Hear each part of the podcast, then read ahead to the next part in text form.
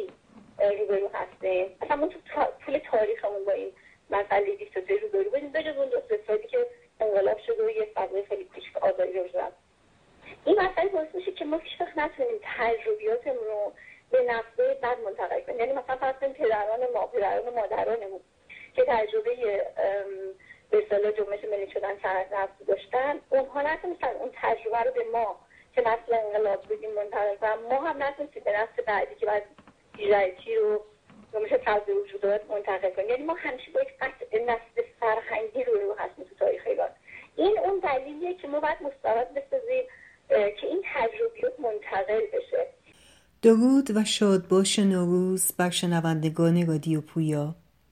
به امید اینکه در هر کجای دنیا که هستید سال 1401 را خجسته آغاز کرده باشید.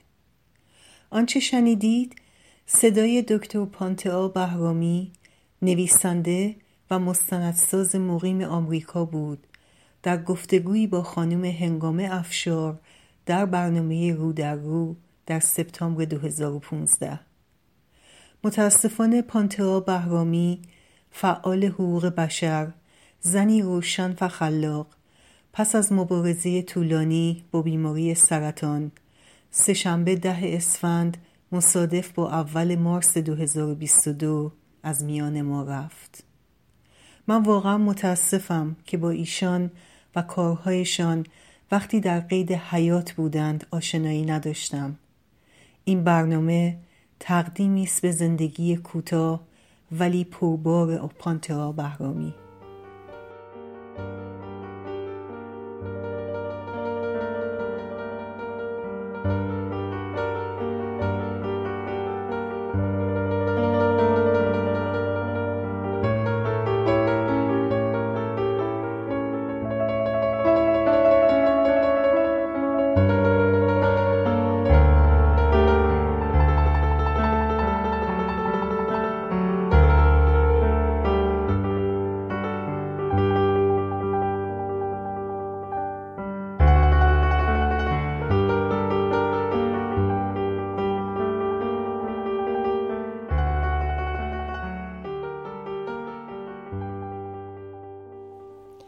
دکتر پانته آ بهرامی در ایران در رشته روزنامه‌نگاری به تحصیل پرداخت و در دورتموند آلمان و بعداً در کلن تا مقطع دکترا پیش رفت و پایان نامه دکترای خود را در مورد نقش زن و هویت زن در سینمای قبل و بعد از انقلاب ایران نوشت.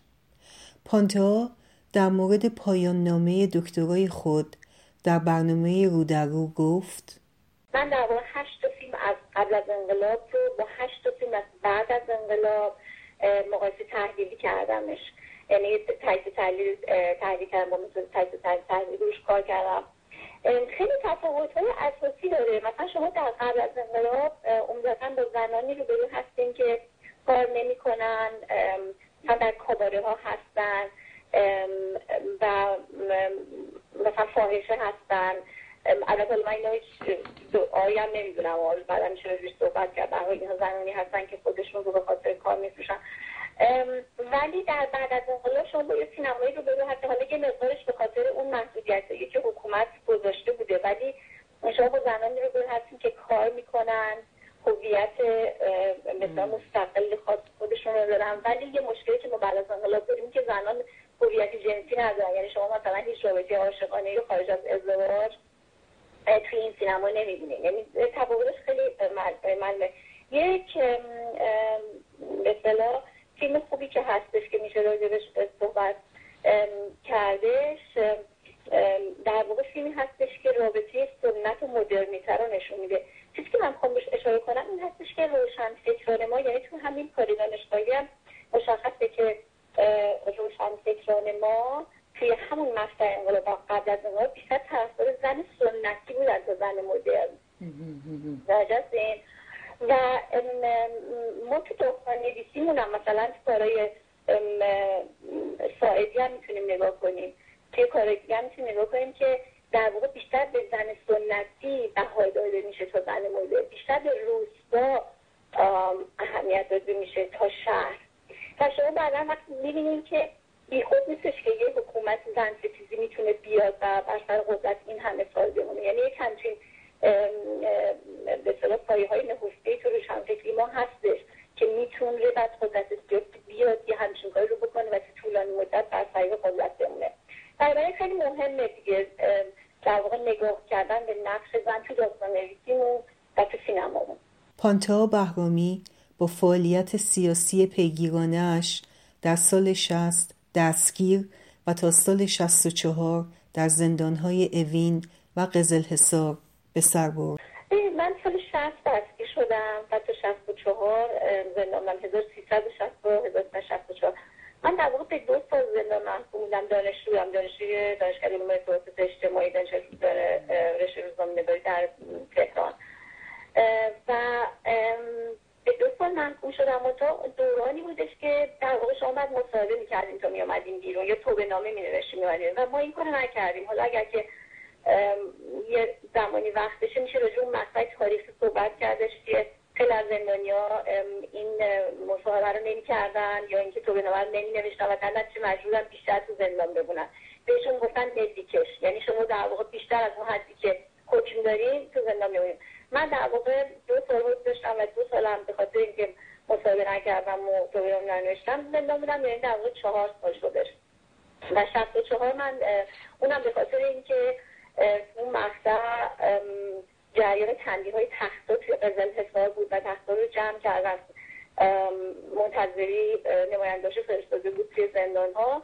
یک گشایش خیلی نیم‌بندی انجام شد، زنگ تفریح شد و یه سری زندانیایی که مدیکش بودن و حکمشون تموم شده بود توی اون مقطع زمان آزاد شدن که من هم با اونها آزاد شدم. البته خب زندان خیلی تصادف متفاوتی رو راه می‌دونه. من تو مصاحبه‌ها هم سعی کردم که یه نشون بدم، یعنی از یک طرف شما با یک خشونت دولتی، یک خشونت ماشین دولتی رو برو هستین و از یک طرف با یک رابطه عاطفی صمیمانه از طرف خود زندانیا رو برو هستین. یعنی این دوتا هم با یه تضادیه که مرگ و زندگی رو بغل هم دیگه تو زندان قرار میده.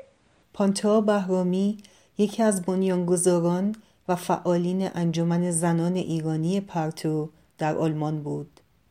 انجمن پارتو 4 سمینار موفق با شرکت فعال پانته آ برگزار کرد و یکی از برگزار کنندگان سمینارهای سالانه تشکل‌های مستقل زنان و زنان دیگر و همجنسگرای ایرانی در آلمان بود.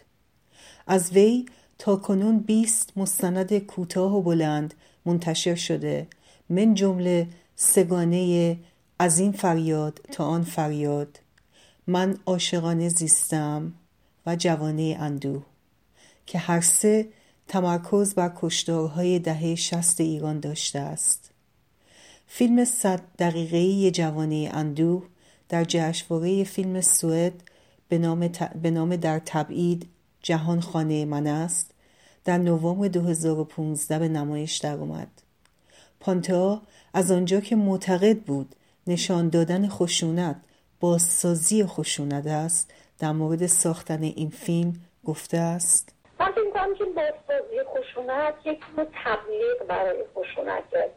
ببینید ما وقتی که در رسانه‌های جنگ دنیا مرتب از کشت و کشتار و خشونت هم صحبت می‌کنیم، هم عکس‌هاش رو نشون میدیم، افکار عمومی حساسیتش رو نسبت به این موضوع خیلی مهم از دست میده.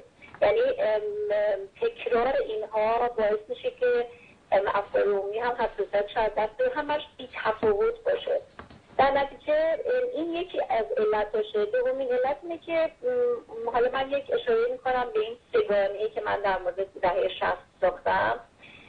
این سگانه یکیش اسمش هست و من عاشقانه زیستم که در مورد در واقع زندانیان سیاسی زن ایران قبل از انقلاب و بعد از انقلاب کار دوم در واقع از این فریاتان فریاده که یک مستندی در مورد سوداد اردوان که 8 سال در زندان بود و تونست 200 نقاشی که در زندان انجام داده بود به صورت پیغامی بفرسته خارج از زندان. و سومیش هم رجوع جوانی اندوزه که متمرکز روی مسئله 67. این کل سگانه‌ای که من راجع به دهه 60 کار کردم و تو همه اینها هم در واقع سعی کردم که فرم و محتوا در تضاد با هم باشن.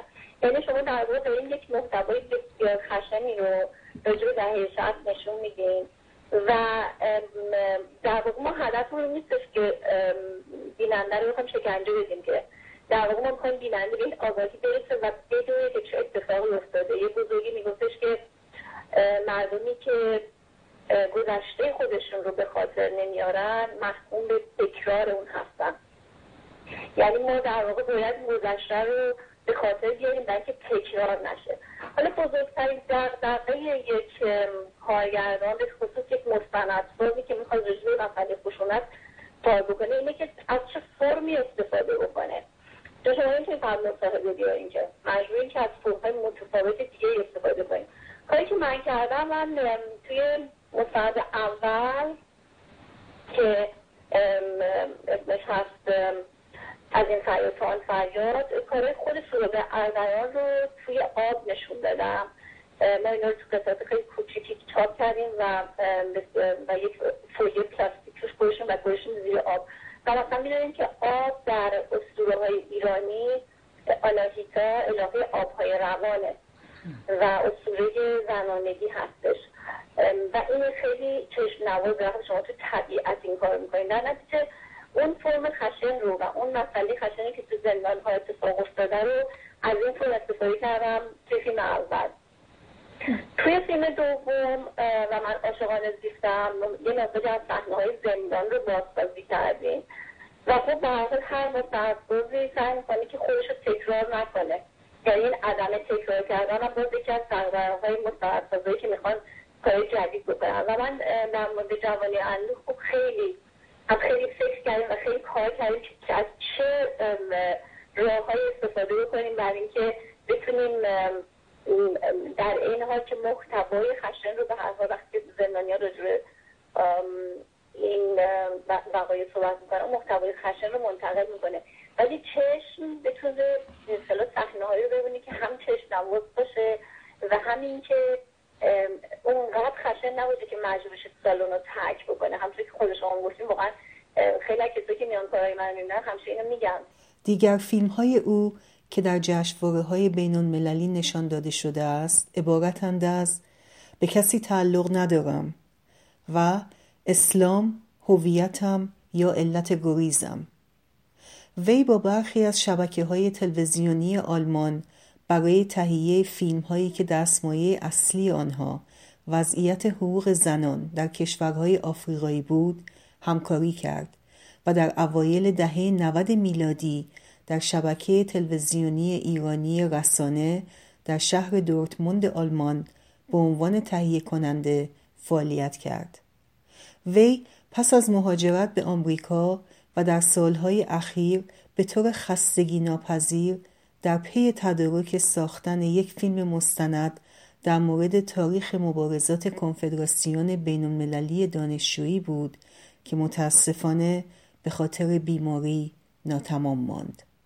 وی در مورد اهمیت ساختن این مستند گفته بود: ببینید، من یه سگانه راجع به دهه 60 ساختم و جوانه اندوه آخرین کار مستند من در مورد دهه 60 و من دیگه راجع به دهه 60 فیلم مستند نخواهم ساخت. شاید حالا فیلم داستانی یه جورایی در ولی فیلم مستند دیگه من نخواهم ساخت. همین سگانه پروژه بعدی که من دارم راجع به کنفدراسیون که زمان شاه بهترین سازمان در واقع دانشجویی سیاسی ما بوده و خیلی بی‌توجهی شده. البته این وظیفه نسل قبل از من بوده که این رو آودیو ویژوال کنه.